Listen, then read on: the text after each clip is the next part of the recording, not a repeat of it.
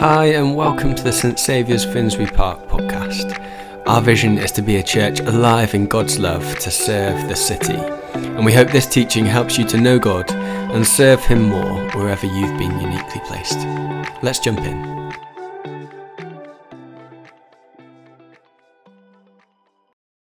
Could we just give a huge round of applause to the band? They are unbelievable.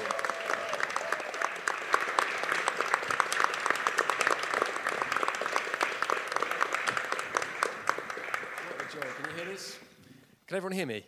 Yeah, I'm on. Brilliant. Unbelievable. What a privilege it is just to worship with a band like that. Absolutely incredible. If you go to Hampstead Heath, many of you might have done that today. Many of you might not have. But you will see there's a big light show on there. It looks really, really fun. Costs a lot of money. But on the outside of the light show, there's a sign. And the sign says this: welcome to Hampstead Heath Light Show. See Christmas in a different light. See Christmas in a different light. And I feel like the carol service is a good moment to actually do that, to take a moment and to ask ourselves, what does it mean to see Christmas in a different light? Because if we're not careful, familiarity breeds contempt or at best confusion. I love Christmas. I love the tinsels, the mince pies. I love the presents. I love the fairy lights. I love it all. It's wonderful. And Mariah Carey playing on the radio. There's just so much to love about Christmas. But if we're not careful, we can miss the whole point. And the challenge for all of us is to let Christmas speak afresh, anew in our lives. And what I would like to do over the next 10 minutes is to think it through. What does Christmas mean? So the first readings described that we heard tonight, so beautifully read, described the events of Christmas, what happened. And you can go to many texts in the New Testament that will tell you what happened at Christmas. The shepherds, angels, the star, the manger. It's an amazing story. And if you're anything like me, it's just really wonderful to hear it being read every Christmas afresh in and of itself, because it's a beautiful story. But the last reading that Imogen just read from the Gospel of John, first chapter, the prologue, actually doesn't tell us about the events so much as what Christmas means. It's obviously not describing what happened, but it is telling us what happened means. And I want to run us through just three things that John pulls out in terms of what Christmas means. The first is that love really matters. The second is that you can have fellowship with God. You can draw near to God at Christmas. And the third is that joy is available to all of us if we are willing to step into the Christmas story as it has been told to us. So I'm just going to run through those three points really quickly. Firstly, love really, really matters. If you are of a secular mindset, we hear this often, that you are nothing but ... that the most beautiful things are nothing but a collection of atoms, or you can break them down into their constituent physical parts. And so Richard Dawkins might say, you are merely dancing to the tune of your DNA, spinning around on an infinitesimally small bit of cosmic dust in an ever-expanding space-time vortex that will eventually implode and collapse back in upon itself, rendering all of your loves, your lives, and your losses completely and utterly meaningless. Merry Christmas. Francis Crick, who was a Nobel-winning scientist and identified the structure of DNA, wrote a book called The Astonishing Universe. And this is what he said. It's controversial. Don't shoot the messenger. I'm just quoting here. But if you're of a secular mindset, I'm struggling with this microphone, as you might be able to tell. It's all right. I'll hold it. It's okay. I'll get through this. But if you're a secular mindset, it's irrefutably true. This is what he said.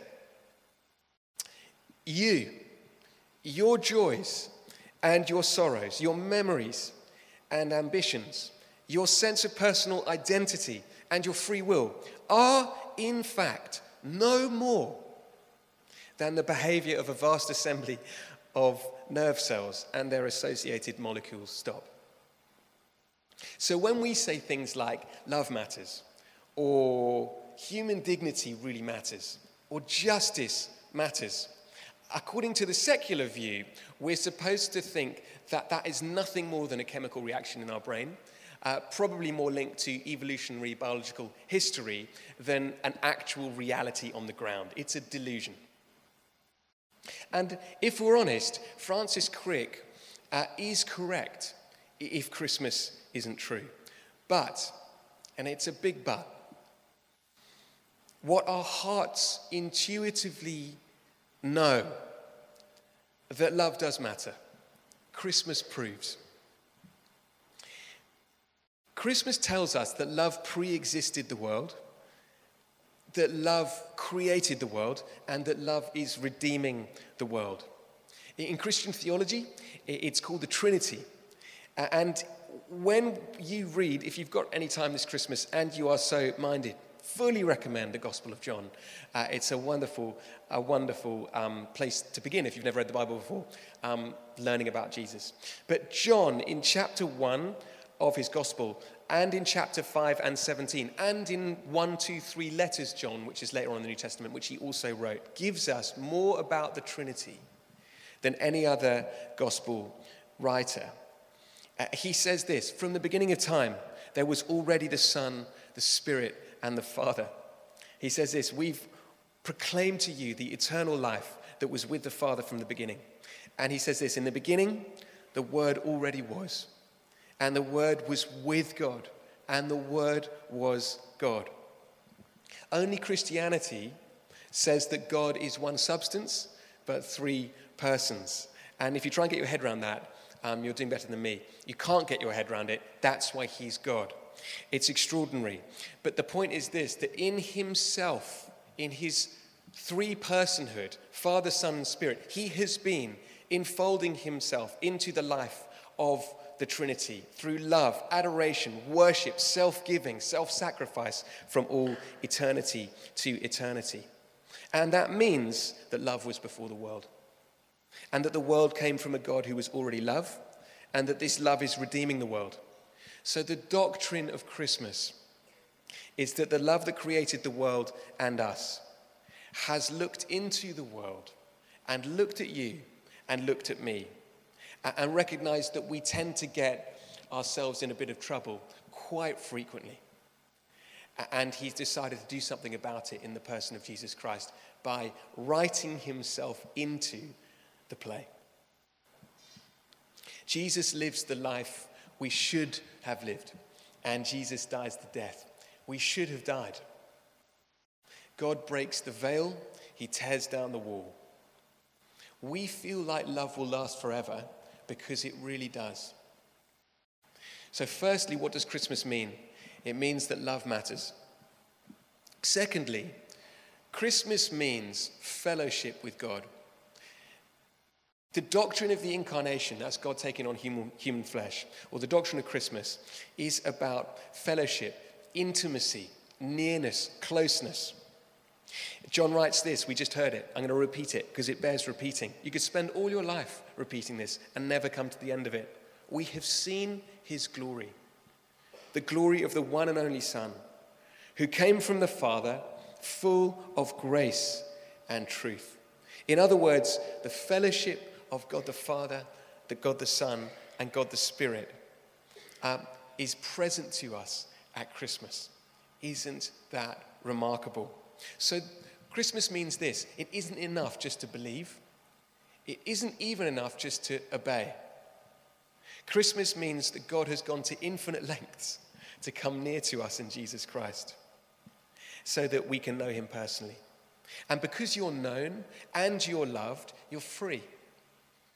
It's been said that if you're fully known but not loved, that's our greatest fear. If you're fully loved and not known, it's utterly superficial. But if you're fully known and you're fully loved, you're free.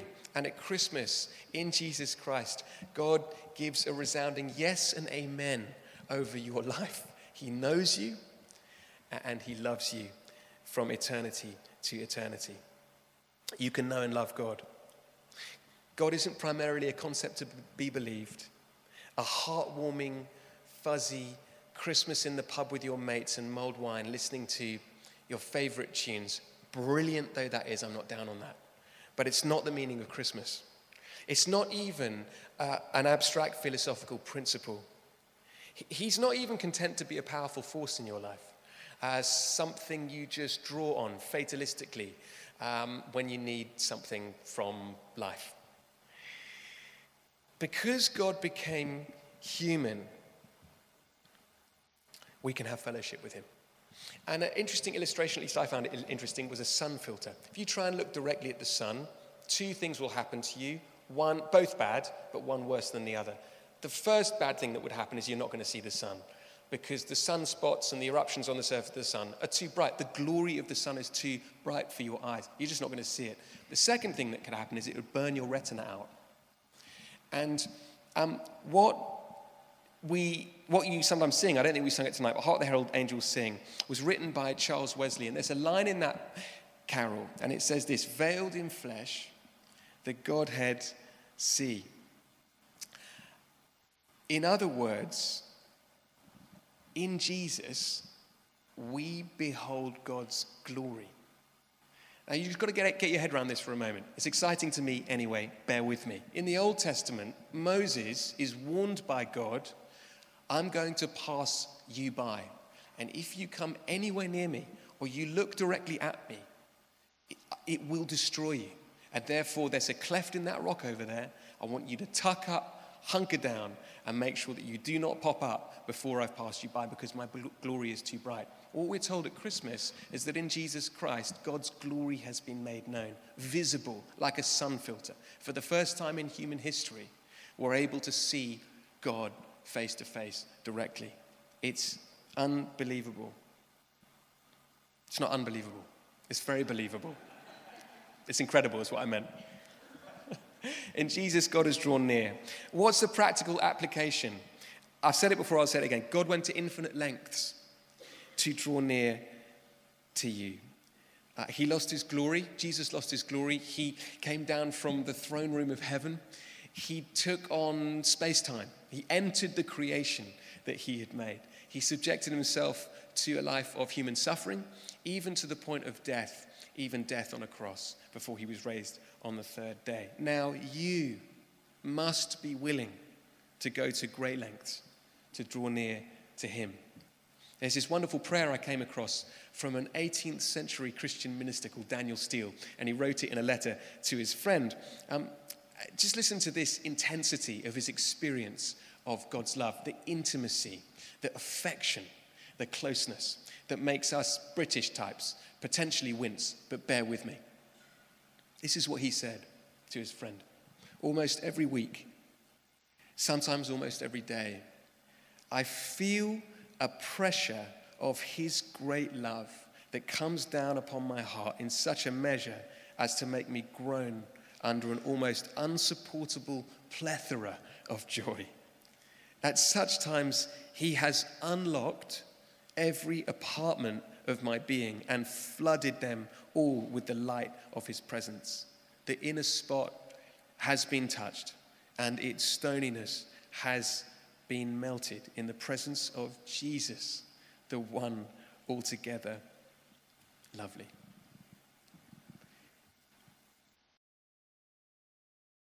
It's a question to myself as well as you, so don't take this as a judgy question. But can you talk like that? Probably not. If you want to get close to God, you do have to put the time in. You do actually have to change your life, because God isn't at the periphery of reality. God is at the heart of reality. And one of the things that Christianity teaches is that we are all too quick to delude ourselves, all of us do it, into thinking that the world revolves around us. And when you have 7 billion people on the planet thinking the world revolves around them, you have problems. The challenge of Christmas is to live in reality, to leave our deluded illusory versions of what reality looks like according to us, and enter the reality of Christmas. The incarnation means that God isn't content to be a fuzzy feeling or a philosophical abstract concept. He went to infinite lengths to get close to you. Now, you need to do what it takes to get close to him.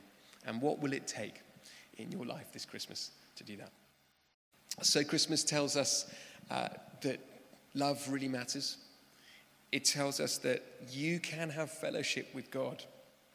And lastly, it declares that joy is available to all.